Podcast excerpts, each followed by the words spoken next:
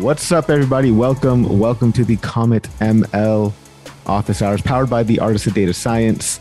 I am your host, Harpreet Sahota. I'm super excited to be here today. Super excited to have all of you guys here. Shout out to uh, everyone chilling in the uh, room right now. I know some people got their cameras off right now. Some are eating. Some people are shy. Some people are just connecting. But special shout out to uh, Marin.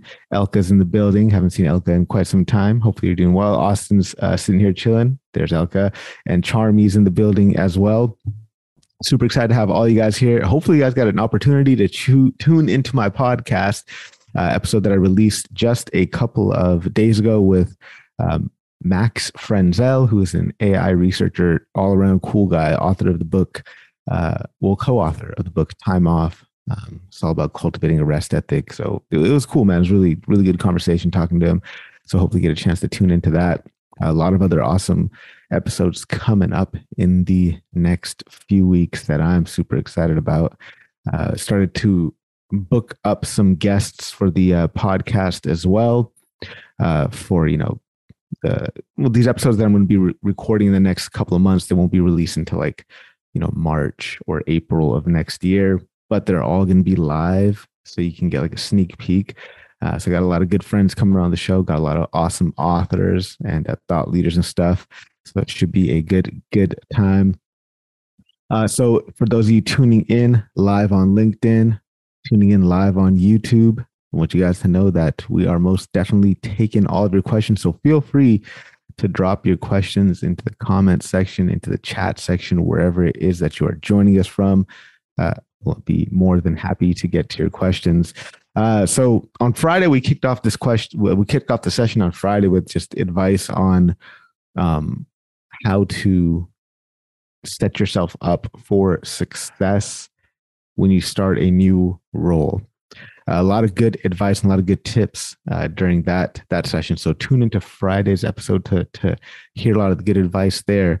Um, but I wonder, like, is it does anybody have advice just in terms of how to set yourself up for success? Not even in the first thirty days, but just continuously, right? Because you know you hope to be in a job for much longer than thirty days.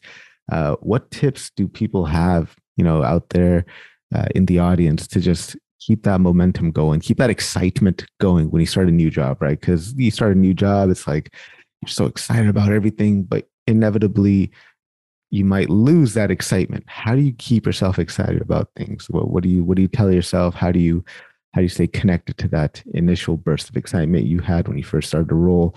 Uh, I guess let's let's go to let's go to Elka, then let's go to Marin, and and um, we'll start there. And if you guys have a question, go ahead and let me know. You can either type out your question in the chat or you can just say you have a question uh, and I'll, you know, add you to the queue um, and we can take it from there. But let's uh, let's go to Elka and then then Marin. Sure. Um, so it's kind of an open question, but yeah. I would say to stay curious, maybe, because I feel like there's so much interesting things in the world in, in the domain of data science, especially and like whatever you end up doing in your job there's interesting aspects of it. There's interesting ways to look at it. So just look for these ways to look at it. Try to find them and like approach problems in this way. And as long as you are learning and, and finding new interesting things then you will keep getting excited about it.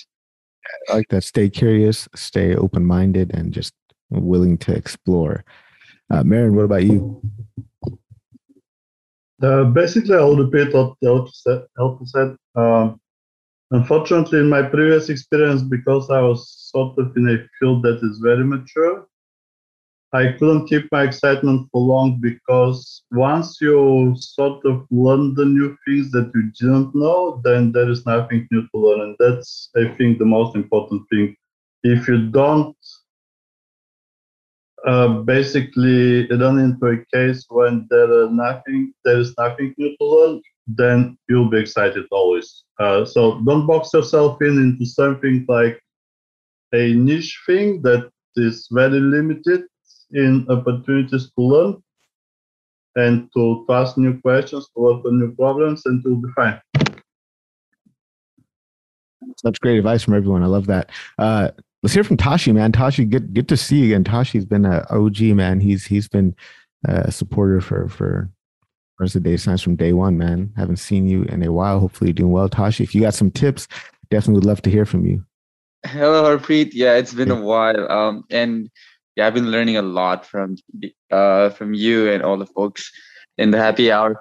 Um, I actually have a good news. Um, I you know you know I've been here ever since I was a student, right? And uh, I just recently graduated, and um, I accepted an offer from Bloomberg for the data analyst role.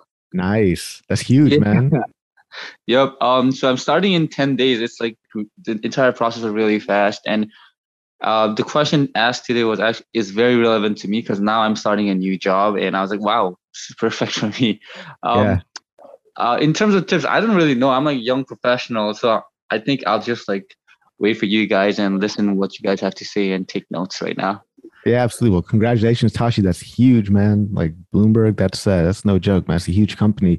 I definitely tune into the uh, episode that of the happy hour session from Friday. There was such good advice in that episode. I think you can benefit a lot from that. Um, you know, I'm a big fan of like books and stuff like that. One of my favorite books is uh, sitting on the shelf over there. There's uh, the first 90 days and then there's the follow up to the first 90 days called Master Your Next Move. They're both by the same author, but I can't read the author's name from here. Text is too tiny. Congratulations, though, man. That's that's uh, that's that's huge. I'm, I'm very very very happy for you. Uh, let's go to uh, let's go to Austin. Austin, how do you keep yeah. that? Uh, how do you keep that excitement up, man? Um, I think kind of com- connecting to what Elka said was, I think saying skeptical. Um, both of myself and what I'm bringing into a role. So opening myself up to learning new things, learning the new structure of a thing, but also to like the things I'm hearing from people who've been at the company for a long time. Because that skepticism is like the first step towards challenging, presenting challenging ideas or showing something to the leadership that they might not have seen before, questioning their biases. So being skeptical of like, you know, it doesn't have to mean you're negative about about the vision or what the product is or, or what you're working on, but just being skeptical of the way um, sort of everything's canonically being presented to you so that you can start to really question like and, and, and identify what the biases might be and then where you can kind of come in and and present a different paradigm or um, with it, whether it's within your team or organizationally at large, it depends on how big things are, obviously, and where you fit in. But I think skepticism is something that is maybe overlooked, and and because you want to like I think the tendency is you want to dive in and like accept the new things and, and feel excited about them and feel like, um, yeah, there's really something happening here. But then if, if you can force yourself to be skeptical about what you've learned and what about what the sort of the company or the organization or your team is presenting you, I think that gives you avenues then to think divergently. Whereas if you just sort of accept what's being um, presented to you and accept um, even your own experience, I think you kind of shut you can shut yourself off to like new avenues of thinking about solving a problem, or you know maybe it's like oh, I think the main problem is actually this, and it's a slight alteration of what I thought when I was hired. So I think like I'm experiencing that right now, kind of a little bit at, Comet, which is an interesting phenomenon, and I think is something that's really opening some doors for us to figure out what we want to do next and where we want to go with community and content and all these different things. But um, yeah, I don't mean negativity. I just mean questioning in a skeptical way and sort of like, is that you know really how this looks to me and and that kind of thing great tips. Uh, very very good tips. I think I'll be employing that as well, mostly because you know also my my. Yeah, dude. Uh, don't drink my Kool Aid. Don't drink my Kool Aid. That's what yeah. I'm telling you. Yeah, shout out to everybody that's joined the room. By all means, everybody that's joining, please feel free to turn the videos on. Would love to see everybody's wonderful faces on this beautiful Sunday morning. Um, I'm ready to jump into questions. If anybody has questions, uh, shout out to Asha. Asha's in the building. Good to see you again, my friend, as usual. Um, I'm gonna put uh, I'm gonna put Charmy on the spot. Charmy hit me up on LinkedIn uh, a couple days ago, maybe, and I directed her to come to the uh, to the office hours. So by all means, man, let's let's get to your questions, Tashi. I'm not Tashi. Uh, Charmy, super excited to uh to to help you Hi, out. everyone. Uh, how's everyone doing? We're, so I'm, I'm I am a I'm a third year student in Toronto. I'm studying software development, and um, since the beginning of the year, I've been very interested in data analytics and data science, basically. I also did a couple of courses, such as the Google Data Analytics certification course and uh, a few more. And I have a good hold of the languages and what actually goes into the work. And um, right now, I am looking for a mentor or someone who can guide me to do some projects or maybe like an internship so that I can get hands on experience in the real world. Mm-hmm. So, yeah, I'm right now, as Tashi said, I'm I'm actually taking notes of yeah. what everyone's saying. Yeah, definitely. Well, I encourage you to come to these like, you know, every week. I told you we got this one every Sunday. We've got another one that happens every Friday. Um, in terms of, you know, I mean, just so happens that like this is interesting the problem that you're describing because i'm like create i've created a course that deals with this exact situation that you're in that is going to be launching um, sometime in uh, October or so, but I won't use the Comet ML office hours to promote my own course. Uh, but that, that's hap- that's happening. Uh, I'll definitely you know put you into the loop for that. But I think the first thing to do, like, so it's it's interesting when you are at this stage where like, okay, I, like know Python, I know some data analytics, but if I get a actual question placed in front of me, like like if I actually have to do the work, I might just freeze up and not know where to go with it, right? Like you might just like freeze. Okay, wait, what do I do? How do I do this? How do I approach this? Where do I go from here? And I think the way that you overcome that is just by doing more and more like small problems, right? So I call these just little discrete problems, right? Little miniature discrete uh, projects that you don't necessarily share with the entire world, but you do it just for you to understand a con- concept or understand how something works, right? As an example, you know you're saying that okay i'm, I'm good with with python i'm good with some data uh, analytics but like you know if i get a brand new data source what do i do with that right you can just do a little project for yourself it doesn't have to be any more than one day and that new project could simply be i'm going to take this raw data and i'm just going to practice cleaning it right you know what what are some some things that i could do to clean the data right so begin by exploring it, begin by getting a feel, like not exploring it, but um, understanding it. I call it data understanding, where you just kind of inspect each column, inspect the data, see what's going on, see how you can clean it, um, and just make that a project, right? Like, and you don't necessarily have to put it on a portfolio, but you just practice it.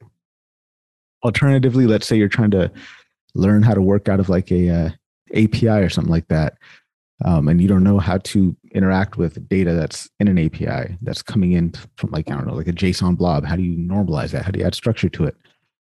Well, you can do a little mini project, right? Spend no more than a day on it. Like I'm going to go to the weather weather channel API. I'm going to pull data from like weather data from all my favorite you know cities around the world.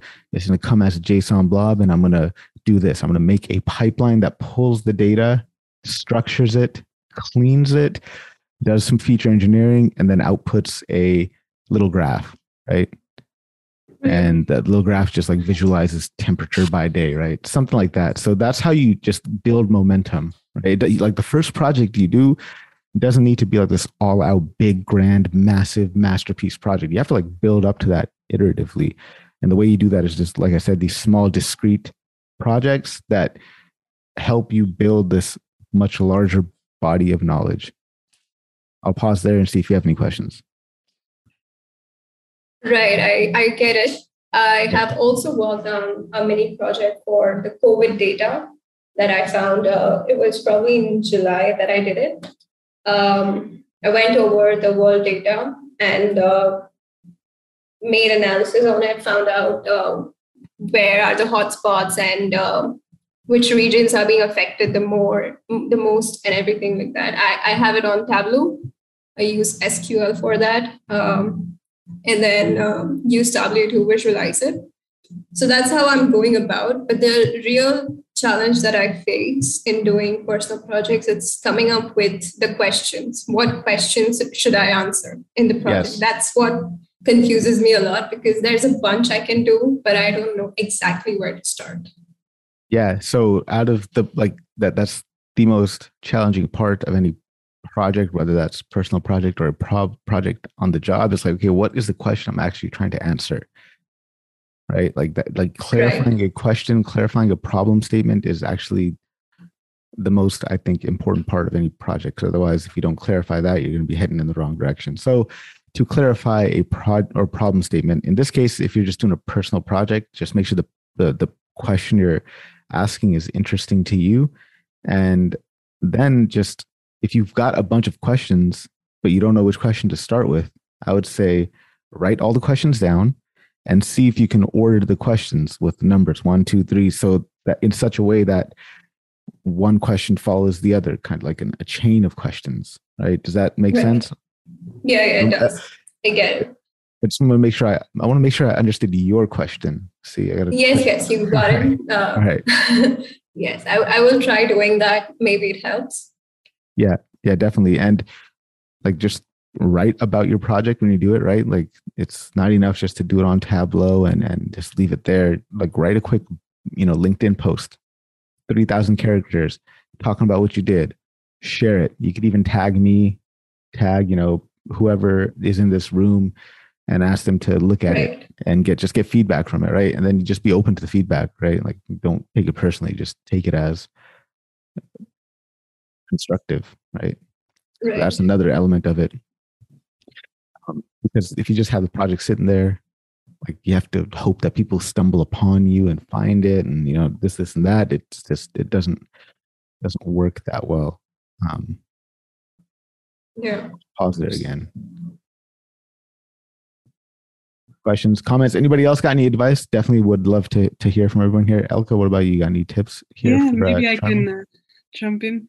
Um, yes. I think if if you don't have any inspiration for questions, another way to go can be to like uh, go to websites like Kaggle and uh, look what they have there, um, because there's often the, the problem statement is in the challenge that they post so it's something to start from. And then as you're doing that challenge you are looking at the data and other questions will pop into your head. And um, it may help because for personal projects especially it's hard to come up with these questions because there's no other side right? There's no business stakeholder or customer who is asking you for something. So there, you cannot ask them questions to understand what they want. You just have to figure something out so uh, maybe that's a way of finding a question that's doable and not like the, the greatest mathematical questions that are not achievable for uh, well, most of us, at least someone in the beginning of their career, uh, and still like a source of inspiration that can help. And by all means, if you want to like share your project, like if you want to just like even like right now, if you want to pull it up, or maybe later on in the call, if you want to pull it up and just you know show us right here, right now, we can provide you some feedback as well. Or come into one of the Friday sessions or any session really, if you got like whatever project you're working on, you need feedback or input. Um, we'd definitely be happy to to look it over. All right, Charmy, if you're talking, we're. Oh yeah, I will. Uh, I will uh, join the next Friday session for that because I'm not at home right now, so I yeah, yeah. don't have hold of my project. No worries. Um, and yeah, we're here every week, so definitely feel free. Yeah. To ask questions. Also, I wanted to know that um, as a beginner, should I focus on two or three skill sets or dig into everything. Like I'm good at SQL, um, Excel, Python. Uh, I'm not very accustomed to Python uh, in terms of data analytics. So should I focus more on that or try to sharpen my skills on SQL and the skills that I already know or the tools that I already work? Yeah, I think I would okay, first of all, the caveat that data science is like a meta skill. There's not like one skill I can point to and say, okay, you are missing that skill.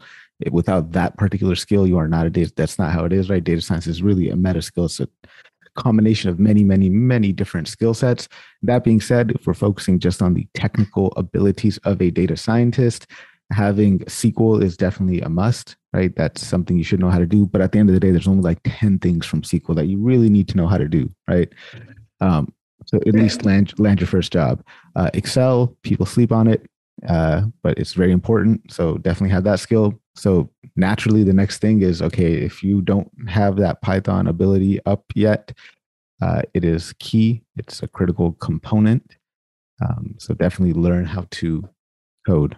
you have to. You have to know how to code. And, and you know Python or whatever. It doesn't matter. It depends on depends on where you're trying to to go where, where you're trying to work, what kind of work you're trying to do. But um, biased towards Python, so I'd recommend that. Right. My favorite, my favorite website for for like my favorite resource for learning Python for beginners who know nothing about programming uh, is Python Principles. So that's a website. I believe it is still free to sign up for Python Principles. Um, and it'll just teach you, and it's all web browser based. So you write, you know, do all the exercises in your web browser, and then from there, just move on to another book called um, uh, Python for Data Analysis. That's the book by Wes McKinney. Wes McKinney is the guy who invented pandas. So it's a really, really good book. Um, but yeah, I'd say definitely complete that technical skill set with with um, Python. Then the other stuff you just learn on the job, right? Like you know, right, of course. Like working out of the terminal, like you should be comfortable at least just a little bit. You know, working out of command line, not like you don't need to be able to write bash scripts or anything like that, but just be comfortable with it. And um, mm-hmm. stuff like Docker, Airflow, all that other stuff you can learn on the job, cloud stuff even. Um, but if you get to a point where like, okay, I feel comfortable with everything else, then move on to the harder and harder topics. Any yeah, uh, definitely look into the website. Awesome. Yeah. If there anybody else has tips, please do go in. Asha, go for it. Um, I'd also like to add that you also have to be very patient with yourself. You won't know everything. A lot of these things you learn while doing a project, you'll need to know, to do something, then you'll have to learn it on the fly. You look it up, learn it then. So a lot of these things you'll just learn on the job. A lot of the things you pick up on the job on your own, you'll know like the basics, but a lot of these things you'll pick up while doing an actual project. Yeah, data science is one of those things that you learn on the job. But the thing is, like, on the job doesn't necessarily mean working at a company and like working in a like environment like professional environment. On the job is literally in this field at least can be done without having an actual job if that makes sense right? Because everything is freely available right? Anybody can download anybody can get set up with a sql database on their local machine or in the cloud if they want. Anybody can get python for free or R. Anybody can download an IDE. Anybody can get Jupyter Notebook. Anybody can find data anywhere um, and actually learn on the job by doing. Uh, and then Tashi here uh, sent a great uh, resource for Are You Solving the Right Problem from HBR? I'll share that as a link on LinkedIn as well. Thank you very much. Um, any other tips here for Charmy on that topic?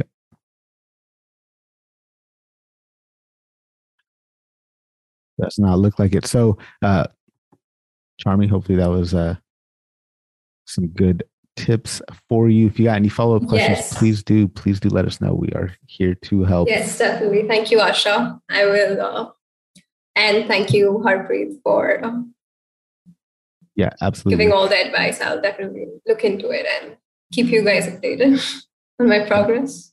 Yeah, looking forward to seeing what you come up with. Uh, shout out to everybody joining us on LinkedIn. There's like 20 people at one point. If you guys have questions, please do let us know. Uh, anybody else in the room got questions? I see Harinath is back in the building. Looks like he combed his hair a bit before turning on the camera. Thank you very much for doing that. uh, actually, uh, hi, hi, great. I just want to share my update. Like uh, as last time we all interacted, like regarding my resume and all, how should I approach the recruiters, right? Uh, I thought uh, maybe I could share it here or here. Like I'm right now, like I, I got placed as an intern and uh, I'm into ML op- operations actually. So I'm an intern and uh, yeah.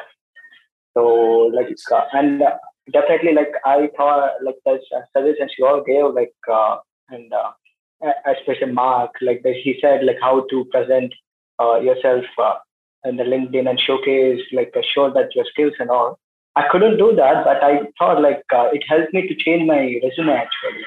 So uh, instead of adding all unnecessary stuff I did during my graduation, I only focused on my uh, whatever uh, AI knowledge I had, like the projects I did, the publications. I try to explain the recruiter, and even during the interviews, the first thing was my resume was shortlisted, and uh, right now like I'm into a company and uh, into a project like I do ML operations there, my role. So I'm learning few stuff like uh, Dockerization and establishing like uh, data pipelines.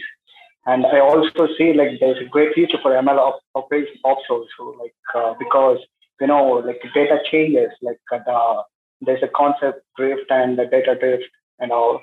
Yeah. I'm very like also excited and I'm also glad that I met you all guys. Hey, congratulations, man. That's awesome news. Like definitely ML ops is the future. Everything you're talking about is super important. I mean, like if you get a chance to play around with Comet's platform, definitely do so because uh, like there's all the stuff you're talking about, like uh, the concept drift, data drift, stuff like that. Like you know, we got this. Yeah. It's called artifact, so it's is version controlling data sets. All that stuff is super important. Experimentation management and and all that stuff is yeah. highly applicable to the realm of ML ops. And getting a job as an like intern in ML ops, that's huge, man. That's going to set you up for a lot of success in the future. Thank you. Right on, man. Congratulations, dude. That's that's awesome news. Thank you. And you said it was uh, Mark that that had uh, provided you with uh, some some good resume tips. Yes, yes, yes. Like uh, Mark, uh, like actually, like I had I had lots of things in on my resume uh, mm. because I did most of the web development, etc., etc., and all. But uh, but when I thought like I didn't like uh, I said like previously I was into software engineering. I got placed as software engineer then I quit that and uh, like immediately, like that resume selection was also it was just few changes. Like whatever I did, I did only I mentioned like three projects, but uh, the clear cut what I did and what the concepts I used, like uh, and uh, recruiters really liked that, and uh, I had a, a, best interaction. Like that interview was my best in, uh, interview, I would say. Like uh, was straightforward. Like he asked my capabilities, like what all things you could do and all, and uh, he said like I think you're capable of uh, learning like uh, you can deal with ML operations and I guess like you got the knowledge of ML operations as well as software engineer uh, skills also. And uh, he said like we would like you to take you as an intern for this field and uh, I'm happy for that. And yeah. Nice, and man. I'm pretty excited when I heard that. Yeah, cool. Like I, when I actually dig deep into it and I was like, yeah, wow, actually these things as a like a students like when we are as graduates we don't care. Like all we think of fitting a best model to our data. But in the production it uh, at what actually matters. Yeah. So that's the thing. Yeah. Like the modeling is just a very small piece of the entire thing yeah. right? Um because yes, there's still like what happens after the model is in deployment and what happens when everything starts breaking down and melting? Like what do you do? How do you how do you fix that?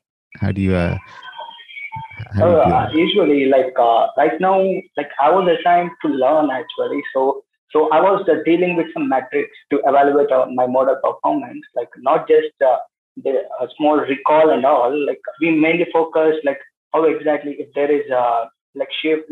We have some own metrics as well, business metrics, like uh, whether the model is performing as per the business needs and other are our uh, technical metrics based on our machine learning models, how we check the accuracy of precision, etc. But uh, I got to know like that other uh, like uh, usually like uh, during my college when I was exploring uh, machine learning models, all I used was accuracy, recall, F1 score. Those are the only three stuffs which I used for evaluating the model. And later on, I found like lots of things. Okay, like there are other metric evaluations too like where uh, like when there's a data imbalance, like which kind of metric evaluation I need to take care of and all. So uh, actually, I cannot disclose few things right now. Yeah, yeah, no worries. So yeah, I want to be my to be accurate as well. So I cannot uh, say random stuff. Yeah, no, there's a lot more than just uh, precision and recall when you're working with classification. Don't forget about log loss, cross entropy, yeah. and all those things. Uh, thank you very much for sharing that, dude. Very happy for you. That's uh, excellent news. Mark, if you're listening, uh, you helped Harinath here with that uh, with that resume, man. So thank you very much. Look at that. That's that's uh, that's that's awesome, man. I love hearing. And this. I'm like I'm regularly like I always see your LinkedIn updates, yours, Mark's, and all. Like I just see like what you guys are up to. You share feedback and on LinkedIn. I always regularly follow that. Like I started to because those create some kind of ideas and insights uh, inside me. Like I think I recommend people because when as a beginner, like previously, like Charlie was also asking like uh, whether you need to have other skills like uh, like I'm good at SQL and all. But my journey as a beginner, like my SQL was never related to data science. I never worked on, but I had SQL knowledge. But uh, I think like Python, like if you nail Python, like okay, like as a beginner, if you are able to do good stuff with Python, I think it would pretty much help you in uh, data science, like very much. Because with programming, you could automate stuff. Yeah, so that's most important right now, like automating stuff. So and uh, business clients actually want that stuff. They don't want the manual things more. Yeah. Yep. Yep. Absolutely, man. Well, congratulations again. That's super, super, like super happy for you, man. Like, I, yeah, thank you, thank uh, you, thank you very much. Yeah, and also thank you, Mark. Yeah, Mark. I, I don't know where you're at. Yeah. He's probably listening. He's probably listening. If he's not listening, I'll let him know. Uh, I mean, I'm in contact with him pretty frequently, so I'll definitely let him know. Uh, Asha, go for it. First of all, congratulations. Uh, secondly, um, I have a question in regards to how do you deal with when you get into a company uh, the db is so huge right? And you have a project that learning the whole i feel like i've asked this over and over but it's still giving me a headache. Um, none of the there is no dictionary to begin with to any of the column names there's no keys. So and waiting on like writing all the requirements you have you give it to data engineering that just takes like three four days to come back on a query. You could have just knocked it out. How do you do you just sit down initially and just try to go through the whole db yourself and try to create your own key? Because it's too huge. Yeah i know exactly what you're talking about because i've been there before uh, and this is a common situation. Uh, it, like you know anytime you need a data dictionary it's really not that this is why data governance data management is so so critical uh, and so important. And when people talk about like data maturity, analytics maturity, this is what they mean. It's like, okay, like you're not really mature unless you have like something in place where somebody can come in and just see without having to bother tons of people like what the data is all about, what the fields mean, what this represents, so on and so forth. So uh my approach has been this, right? Typically, like when you're on the job, you're gonna be assigned to a project, right? Um, and for that project, you're not necessarily going to need every single data set in the entire database in order for you to get work done. So just kind of focus on one, like one corner of the database at a time and try to figure out okay if i'm like let's say i'm a stakeholder right let's just say for example you're working at a company and in your company you're working with people who are you know you need access to sales data right first person to talk to is you know the salespeople, right? How, when you guys have questions, who is it that you go to to ask questions when you need to dig up reports and stuff? Like, do you have like a go-to person, and then go find that go-to person and then talk to them and and kind of pick their brains on what tables do you seem to work with the most? Uh, you know, do you think you can uh, walk through some of these tables with me and just kind of help me understand it? And then you will likely have to make the dictionary yourself. And then from there it's just a chain of questions like oh do you know it, like they're going to be like oh well you know somebody else uh, is in charge of that table. I know salespeople need that table but i don't know too much of what's in it. My little thing is just over here. Then you go talk to other people and you start stitching together uh, some of this knowledge yourself. So yeah it's going to be a lot of this is where the communication skills come in right that's why i said data science is a meta skill so there's going to be a lot of communication and a lot of talking to people and a lot of taking notes and stitching things together yourself. You're going to have to figure out, okay, like what keys connect these two tables if I need to aggregate them. Um, yeah. So manual detective work is my answer for you. Uh, I'd love to see what anybody else says. Uh, Elka, any any tips? Elka or Marin or Harinath, anybody got tips on uh, how to navigate this? Yeah, I would say I would take the same approach as what you said, but I would also say um, as you go along, document it and as soon as it's of a decent amount like publish it somewhere even internally so people can start collaborating on it and it it scales right? So the database is huge but other people are probably also figuring things out maybe not even on the same parts of the database as you. And if they contribute to your documentation then you can start from what they already f- uh, figured out in the next project. So then that helps you out in the long run and also if other people join after you they can use this documentation and they don't have to start from a blank page as you have to. Yeah, documenting and putting it in like an internal company wiki or something like that, super super important. Um, I'll pause there, Asha, just to make sure that we're understanding your question correctly, or see if you have any follow ups on that? Yes, yes. Uh, that's definitely I understand it, but I don't know. It's just been a lot of back and forth, and I have these deadlines. Like immediately I got in, I have to create. Like right now, what I'm working on, I'm creating a customer lifetime value model, a predictive a CLV, and after that, the deadline is like the end of the month. After that, I'm creating a recommender system uh, for different products with like 10 million transactions a day. So the database is huge. The customers are many. And the DB itself is just taking hours to just figure out the working from home bit doesn't help at all, especially when you're new in a company and it's working from home for a while. It's just not helping. Yeah. I mean, to get acquainted with the data, man, yeah, like especially if they have no dictionaries and stuff, you're gonna have to reach out to people and and and talk to them. That's the best way. biggest thing you, uh, biggest thing I would I would say that you should not do is just assume that a particular column means something without getting verification or valid, validation because I've done that and um didn't work out. Very well. Thank you, thank you. Yeah, I mean, it's that, a headache yeah. shared. Oh, it is. It's definitely. I mean, the, the, even when I was in clinical trials, like it's, it's bad for me to say this because clinical trials are supposed to be highly regulated and highly, you know, governed and stuff like that. We still have these issues. Like, what does this column in this data set mean? Like, what, how do we figure this out? Um, so it's it's you know, a lot of companies don't have that data maturity yet at that level to make lives easier for data scientists. Um, that's sad truth. I wish I had more tips for you. For anybody listening, I know there's a bunch of people on LinkedIn. Um, so if you guys have any tips for Asha, let us know. As I will relay them back to her. Um, but yeah, just uh, just be patient and ask questions and then grind through it. I mean, can you push back on these deadlines at all? Like like where are these deadlines coming from? Who's like you know saying that it has to be done at this point? What some more background so, on that? Um, so a lot of the times it'll be like people from random departments like coming in, oh, you're delaying me. I need this already done. Like yesterday, you're like, um, yeah, okay. okay. Then someone else just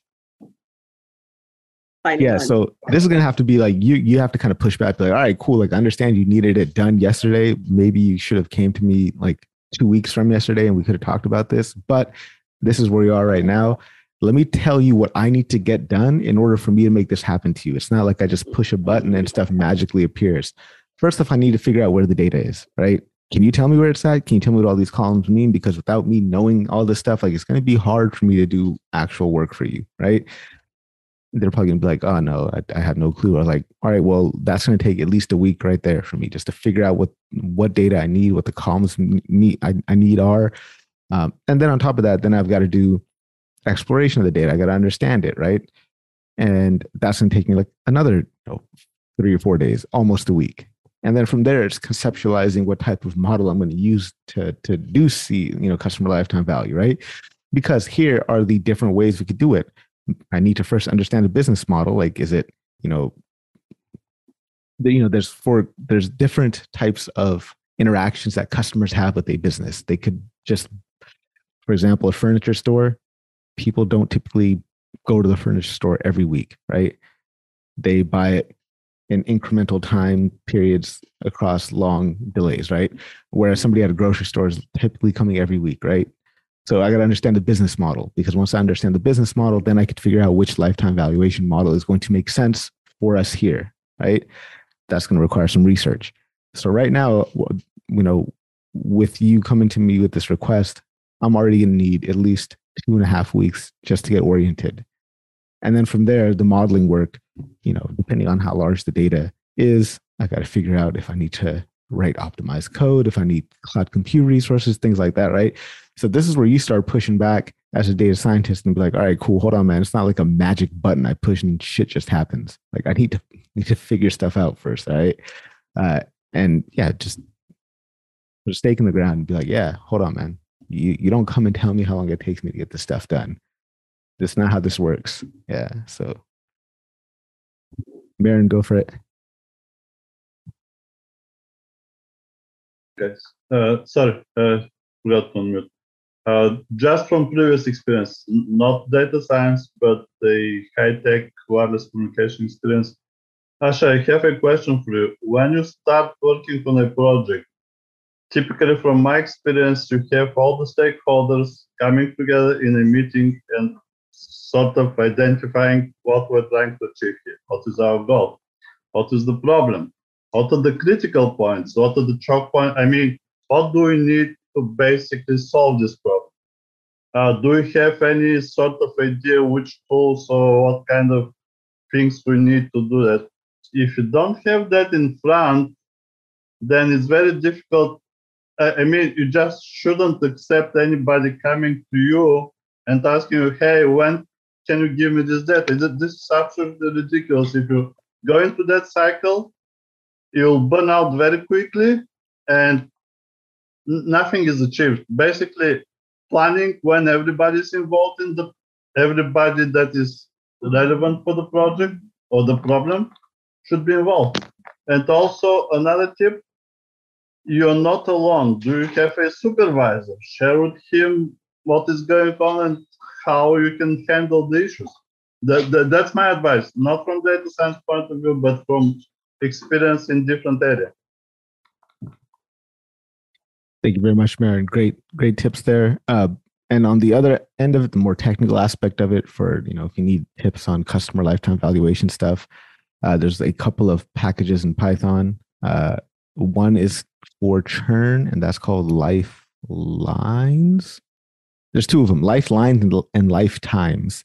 Both of them by the same author. Both of them written by uh, Shopify. So, uh, Lifelines, Lifetime and then there's different behavior models you can use for customer lifetime valuation. One is, you know, called buy till you die. Um, so you can look into research done by uh, uh, Bruce Fader and something Hardie. So Fader and Hardie, they're professors out of uh, Wharton School of Business, and they they're like the gurus when it comes to lifetime valuation and customer behavior, things like that. Uh, so definitely check those resources out.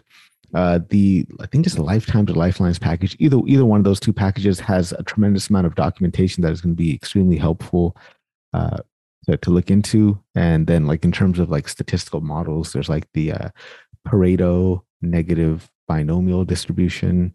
Uh, then there's the like beta gamma negative binomial. Uh, so these types of statistical models are useful for this scenario. Um, beta geometric or something like that as well. Austin, go for it. Yeah, Asha, I was thinking about as Harpreet was talking, there's this sort of social component of what you're talking about, or those like those are difficult conversations to have. It's difficult to like, especially when you're new, to be like forceful about that. And I think um, one of the things you, are trying to do early in a role, and this is not just you, but generally is like build some sort of credibility or ethos around yourself and your expertise and like prove that you have that expertise.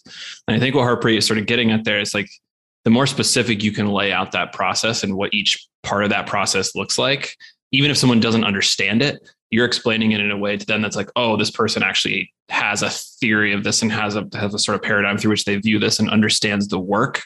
Um, and that sort of feels like the first step to, and, and, also like establishing that credibility that will help you in the longer term as well. Um, and, and sort of eliminating that sort of feedback loop where you're just like sort of accepting that deadline that's been given to you and then struggling internally or maybe with one other, you know, your supervisor, whoever else the more specific you can be in laying out the the process and then identifying the roadblocks within that process even if someone doesn't understand it from a technical standpoint i think that that's the best one of the best ways you can build that ethos and credibility so that this you know you can start to break through that. And it might not for this first project it might not you know get you all the way to your like your goal of having more time and this and that but it starts, starts to lay that groundwork so that you avoid that cycle of that's going to burn you out over time or, or make you just like I, I can't do this so i'm just going to do a shitty job of this and then that leads to you know like that's i think that's the the danger if you if you're not specific and you don't like work to build that credibility. So i think that's sort of what's going on socially underneath the surface of all that stuff. Yeah absolutely. Very very well put. At exactly what it was that i was trying to communicate. Uh, thank you for that austin. I'd love to hear what what Elka uh, like you got any tips when it comes to dealing with uh, aggressive stakeholders and their um, like tight deadlines? Yeah, I, I, think I agree with uh, what you and Austin just said. Um, I, I get that it's hard, especially if you're new in a in a new project or in a new company. But being assertive about it, um, as long as you know what you're talking about, of course, is it's just a must because everybody is in their own stress in their own projects with their own deadlines. So they, as long as they depend on other people, they are gonna push that stress forward. And at one point, it's just not doable anymore. And it's basically a choice be, be, between being realistic right now and maybe pushing their deadlines back a bit too, or disappointing people at the end line. And that's even worse. So if something is not feasible or, or you feel like you're not sure about a deadline, it's better to communicate. At least in my opinion, it's better to communicate this um, as early on as you can uh, with the right arguments, of course. Like this is gonna take specifically this part of the task is gonna take more time, or I don't even know how to start on that one, so I need to figure that and that out before uh, I can. Um, so that everybody is, is clear on it, and especially if you stay with the company for a while and they see that okay we're giving that person deadlines and sometimes she pushes back but then at the end she always delivers by the time she says she's going to deliver then you also get a sense of uh, they they start to trust trust you and so it will be easier to get that date that you're asking for. Um, so yeah it's a process but it's important to start pushing uh, or working at it from the start i think. Yeah and like and like the outcome isn't like for this project you get everything fulfilled that you need. It might be that like if you document like what it is you need, you communicate what it is you need, and they say no dice, this is still the deadline. Then you have something to point back to, a conversation, a document, a plan, whatever it is to point back to and say, hey, this is why we're not getting the result out of this project that you wanted. Like I had this clearly stated. So like you might still have to go through it. Like you might still have to go through that. Put something in front of someone that's not your like what, what would be you would consider as your best work or the thing that solves the problem like that might just be the nature of like how this has to work but like i think it's like building this case and then documenting it and being clear about that process so that um, even if it doesn't work out in this project you you're building a foundation to to make those social interactions serve you better and serve the company better and then what you're trying to get done. So i think like it's not focusing on like well i tried that and the outcome still remained. It's like you're you're building that process and it, and it, it might take some time. And depending on the size of the organization and the different stakeholders and all that kind of stuff like some of those things are going to be out of your control but it's like what is the best thing i can do to sort of build this moat around my like expertise my ethos my ability to contribute in the medium to longer term with this company? Yeah. And and sometimes also there's options right? You can for example say okay you want these three things i can deliver them like at that date or if you want an earlier date i can either do a and b or c but not all of them. And and then they know they can tell you what their priorities are so you also know what to start on Excellent tips. Thank you very much, Austin Elka. Uh, Asha, go for it if you have a follow up question. No, thank you. Thank you so much. That's... Oh, yeah. I, do see a follow up question here. Are there any oh, software yeah. that you use for documentation, for documentation. that's yeah. easy to add a lot of details to? Uh, does, um, your, does your company have like an internal company wiki of any sorts? Um, I mean, the normal documentation, a lot of it we've been doing has been um, there's there's a Microsoft SharePoint. The not, not SharePoint. Uh, sh- yeah, it is SharePoint on Microsoft, isn't it? SharePoint. the name is gone. There's one, yeah. but it doesn't capture everything. Like I'm trying to capture like the steps and the processes, how long each step takes. Yeah. Like I'm just trying to capture the whole lifetime of the whole beginning to the end. Yeah. So I tried to sign if you're using Microsoft, that means you probably use Teams as well. And then inside Teams, you can when you set up like a workspace in Teams, uh, like for your data science workspace, whatever. And then each project has a project wiki associated with it. I, I, I usually just put everything in that in that project wiki. Um, yeah, I wonder if I still. Oddly enough, I still have access to Teams from my old job. Uh, like, it, I wonder if I pull it up and show you, but that's probably not ethical. I won't do that. Uh, but yeah, you can you, just a wiki, a wiki inside Teams, and then you can just tag people or just send them a link to that wiki inside Teams. Um, but yeah, Microsoft uses SharePoint as well. At Comet, what we use, we use Notion. Um, Notion is a good one. Uh, Confluence as well. Yeah, Austin says here Notion, Jira, wikis, uh, maybe a Gantt board, uh, something like Asana. Asana is nice as well everybody here is talking about Jira as well. So uh, those are some good solutions. Thank you. Awesome. Uh, if anybody has questions, go ahead. Let me know. I see a question coming in from uh, LinkedIn. I'll go to that question on LinkedIn. But in the meantime, anybody in the uh, Zoom room here, if you had a question, let me know. I will queue you up. Uh, question coming in from uh, Abdul on LinkedIn. I wish to work physics with artificial intelligence. Is there any opportunity for me? Uh, if by that question you mean, do I know of any jobs that you can apply to right now? Uh, not off the top of my head. But if that question means that uh, is there an intersection of those two? I say yes, very, very much so. Uh, there's so much, so much uh, machine learning used in the world of physics. Um, if you're still listening, Abdul, check out the conversations I had with um, uh, Shantanu Tuli. She, we talked a lot about how she uses machine learning as a physicist. Uh, Loris Marini, uh, he's uh, got a podcast as well. I forgot the name of it, but he he also is a PhD in physics that uses a lot of machine learning. Um, Marin, don't you have a PhD in physics? Yeah, I have a PhD in physics, uh, but unfortunately learned about machine learning much later, so have not yeah. used yeah, like physics. I was watching um, a video yesterday on YouTube, and it was about uh, how recently they were able to see the energy or information emitted from the backside of a black hole. And the way they're able to stitch together the image of the black hole was through machine learning. Um, so I thought that was really fascinating. So, I, you know, even in particle physics, there's a lot of use for machine learning. Um, like Shantanu was talking to me about it in, in particle physics, where they're trying to identify a particular phenomenon that happens. Like typically in normal machine learning, let's say we're doing credit card fraud detection, we have to do upsampling of data because the class that we're interested in is so few and far between. So we need to do, you know, some type of smote. But in physics, they have the opposite uh, problem where they have to downsample data because there's so much noise in the data. Um, and you know, all of that is just machine learning. So yeah, I think the intersection of uh, physics and and machine learning AI is huge. It is massive. Um, the opportunities are abound.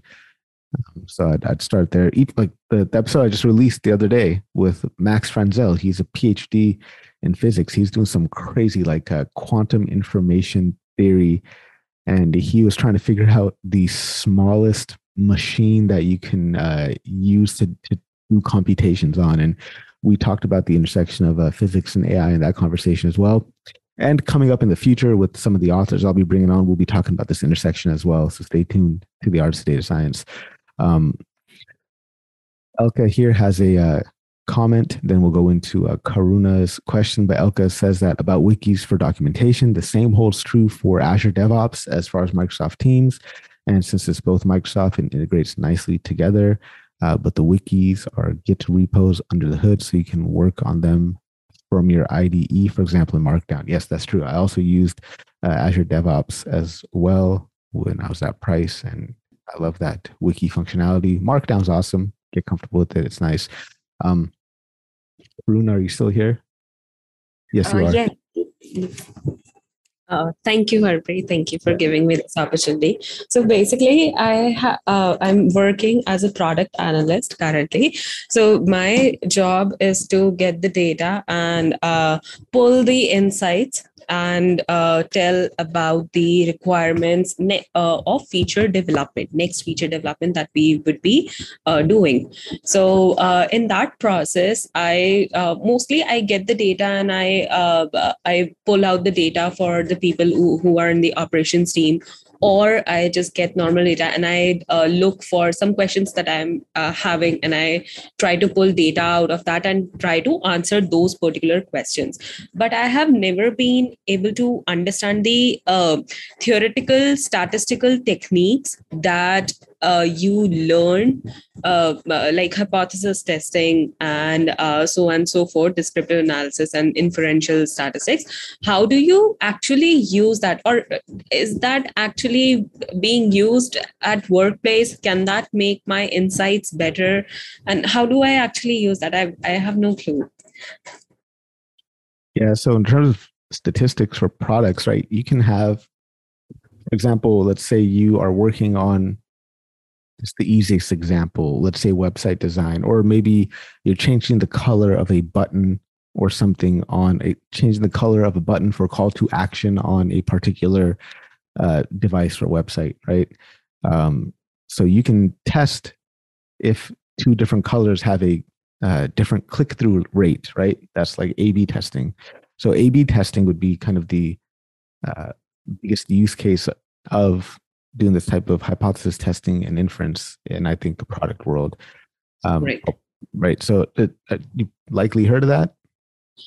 uh, not i mean uh, not by the uh, uh particular heading with a b testing but yes i do this i compare things that if this was there then what was the result how did the user react to that and so on yeah yeah so the same thing now it's like okay well how do you like you know how do you tell that they're actually different well that's where the statistics comes in right that's where you can use some type of hypothesis test using some statistical testing procedure. I don't know, just listing with a normal t test right now, right? And then you can make a claim and, and say that, you know, I'm inferring from this sample that the larger population will have a higher click through rate based on this test that I ran, right?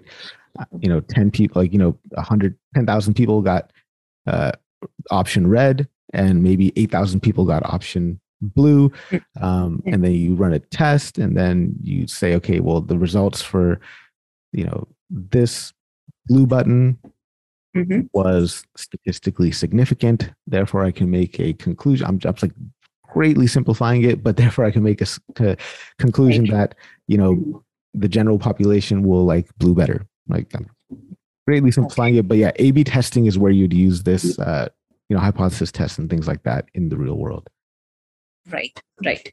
Uh, got your point. Uh, this works. I mean, uh, I also have another question. Uh, can I say it here or uh, should I wait and for another chance? No, you have to come back next week. I'm sorry. No, I'm joking. You can, you can ask now. Go ahead. Thank you. All right. Uh, so again, uh, with uh, can uh, anyone uh, please suggest me how should I start learning model deployment? I have worked uh, on scraping data, on creating data from the very scratch, creating data from real-time data sets. I mean, collecting data, primary data research and secondary data research. Then now I'm working on data analysis. I have done internally for my learning. I have done projects projects uh, using machine learning techniques. I haven't deep dive into neural networks yet. Uh, but yeah, for uh, machine learning projects that I have, how do I start learning model deployment? What would be the best way to start learning? Uh, I would say the best way is just forget about model deployment for now because it doesn't seem like that's part of the value proposition of where you're like you're you're doing like, like model deployment I would, I would kick that over mostly to machine learning engineer type role right it's important for a data scientist to understand for sure conceptually how models get deployed but like for product analytics or you know product management right. type of roles i think that would it wouldn't be in your realm of responsibility um, I'll pause there. Maybe I'm not yes, understanding. Uh, no, you are right. It is not yeah. my responsibility, but I want to take my career ahead uh, in that. So I would okay. definitely want to have my career in data scientist. So does a data scientist require model deployment? Obviously, they need to know a, a, a good understanding of that, right? Mm-hmm. So that's yeah, cool. yeah. So uh, I can't think of a resource off the top of my head. Um, that I could point you to for model deployment? Do you have like any specific questions? Maybe I could try to answer that. But if anybody has like a high level overview of the model deployment process resource that you can send, uh, please do share it here. But if you have like a specific question about model deployment, I can I can uh, answer not that. really. I'm just okay. uh, dipping my toes in, so I do not really know what to ask. Yes. Yeah, like deployment's like a, a, a, huge spectrum, right? Like there's deployment in the sense that it's deployed on my machine, like on my mm-hmm. phone, so that when I take a picture of an object, it says it's a hot dog or not a hot dog, right? Like that. That's one type of deployment. But then there's also a type of deployment where um, all you're doing is just pushing your predictions to a database so somebody else can get it or all you're doing is is pushing your predictions to a uh, uh, um, CSV and just sending that out every week. Um, so I guess something that comes to mind, it might be a little bit too, might be overkill, but like full stack deep learning, um, that's, I mean, that might be a lot of overkill. I'll pull it up right here just to show you. Um. I fear though that it could be too much.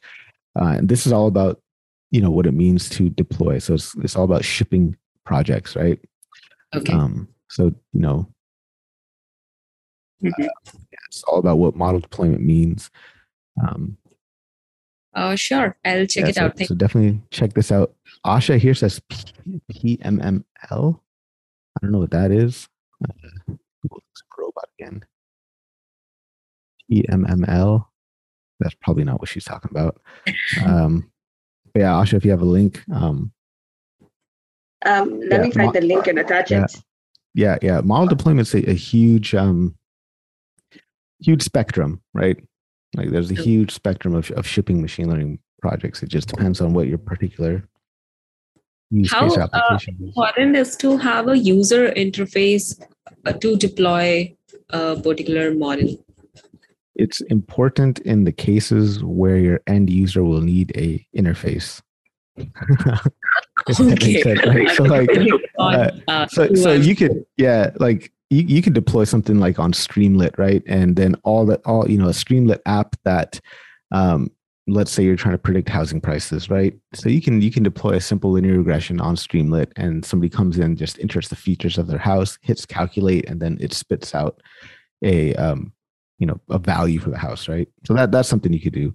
Um, and you know that's useful for those situations where your end user is going to need an interface. But that's not always the case right? Sometimes your end user is surfing the web on amazon and you're pushing recommendations to them without them having to interact with anything right?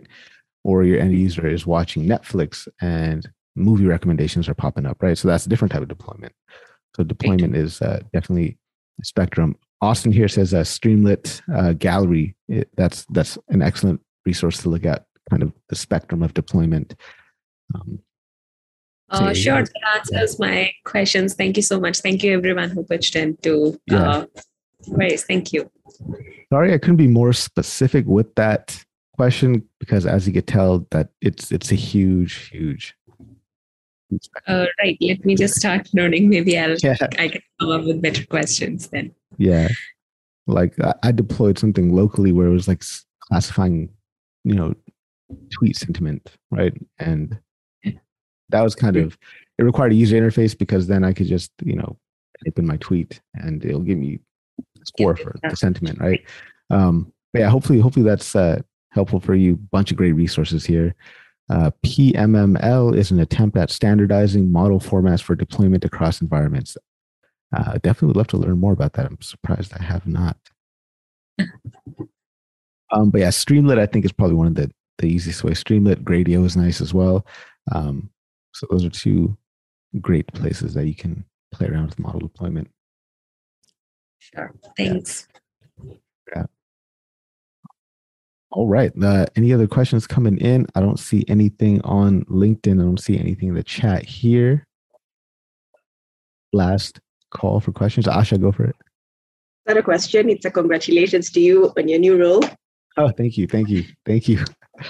A lot of a lot of good stuff happening for for everyone, man. A lot of good good news with uh, you know the entire community um, you know, a bunch of my mentees also landed jobs. A bunch of people on Friday were talking about how many you know j- new jobs people got. So I think it's it's a good good season for everyone. I'm totally excited about this uh, new role at Comet. Um, it, it's definitely that that's the best type of role for me. I would say. Let's just to say that like it's it's exactly what I've been wanting to do, and I'm excited for it. Uh, a lot of learning to do, but uh, we've got a lot of awesome things planned on the horizon uh, for all of you guys. So I'm excited for that. I am excited for that. So, uh, no more questions. I guess we can wrap it up. Thank you, everybody, for coming and hanging out. Uh, shout out to everybody that joined in on LinkedIn. We had like 20 people up at one point. So, appreciate all you guys there. Uh, great questions coming in. Congrats to everybody landing roles. Congrats to everybody about to land roles. And if you're out there hustling, grinding, just keep putting in the work. Just keep in the work. Something will will work out for you. Um, don't forget to tune into the podcast. Like I said, I got an episode with uh, Max Frenzel and just a bunch of. Let me let me just tell you what's on the horizon in the next coming few weeks and months. So on September 22nd, I'm having a live stream on Instagram with Sadie St. Lawrence. So if you're not following Sadie St. Lawrence, she's the founder of Women in Data. Um, so definitely check her out. We'll be doing a live stream. I believe it is uh, 5 p.m. Central Time on September 22nd. Uh, look at her um, Instagram page. That's where we're going to be at. I'll be setting up a event page on um, on my Artist of Data Science page, uh, so you guys get all the details. Um, you know, doing a bunch of live streams with uh, with podcast episodes that will be streamed, but then those won't be released until far into the future, uh, just to kind of you know have that going on. Uh, in the coming weeks on the podcast, uh, I've got an episode releasing on the 17th with uh, Pradeep Sangha. Really enjoyed that conversation with him. Uh, then I got two episodes with data engineers back to back. Uh, Dennis Will, who goes by the name of Azure Will on Instagram, real cool guy based out of Germany. Um, we had a great conversation talking about data engineering. Uh, then one of my mentees from Data Science Dream Job, Madison. Uh, Madison, I'm going to butcher her last name. Madison Scoot. Uh, Scoot. Uh, she's also a data engineer, but we talk mostly about wellness for data professionals. Uh, I've got an episode go, coming up with a philosopher, John Vervaeke. Uh, if you don't know John Vervaeke, check him out. He is phenomenal. Um, later on this fall, maybe winter, got an episode coming out with Liz Fosslien. I'm sure you guys have all seen Liz Fosslien's work out on either Instagram or LinkedIn. She's the one that does all those doodles and drawings about um, life in the workplace. So she's one half of Liz and Molly, co-author of the book uh, No Hard Feelings. Uh, shout out to Mark for putting us in touch because uh, she works at Humu. Uh, so that was that was awesome. And in terms of people coming onto the podcast that you can catch live, uh, man, a lot of good friends, a lot of good friends. Um, you know, I'll be doing an episode with Andrew Jones, Danny Ma, Joe Reis. I've got Brent Dykes coming on. His book just arrived in the mail. Uh, it's over there. Uh, data storytelling. So I'll be talking to Brent Dykes about that. Um, and a bunch of other people who are going to be uh, sharded in secrecy for right now until we get these uh, dates settled. But some awesome authors and and people like that. So stay tuned to the podcast, everyone. Um, also, going to be doing a lot of stuff through Comet as well. We got a lot of awesome stuff on the horizon in terms of just projects and and uh, learning materials and and you know stuff for you guys, espousing the uh, virtues of experiment management and ML ops and things of that nature. It'll be a lot of fun. That's it for me. I'll stop talking and uh, stop killing time because I was just waiting for questions to come. So it does not look like there's any other questions. So we'll wrap it up, my friends. Thank you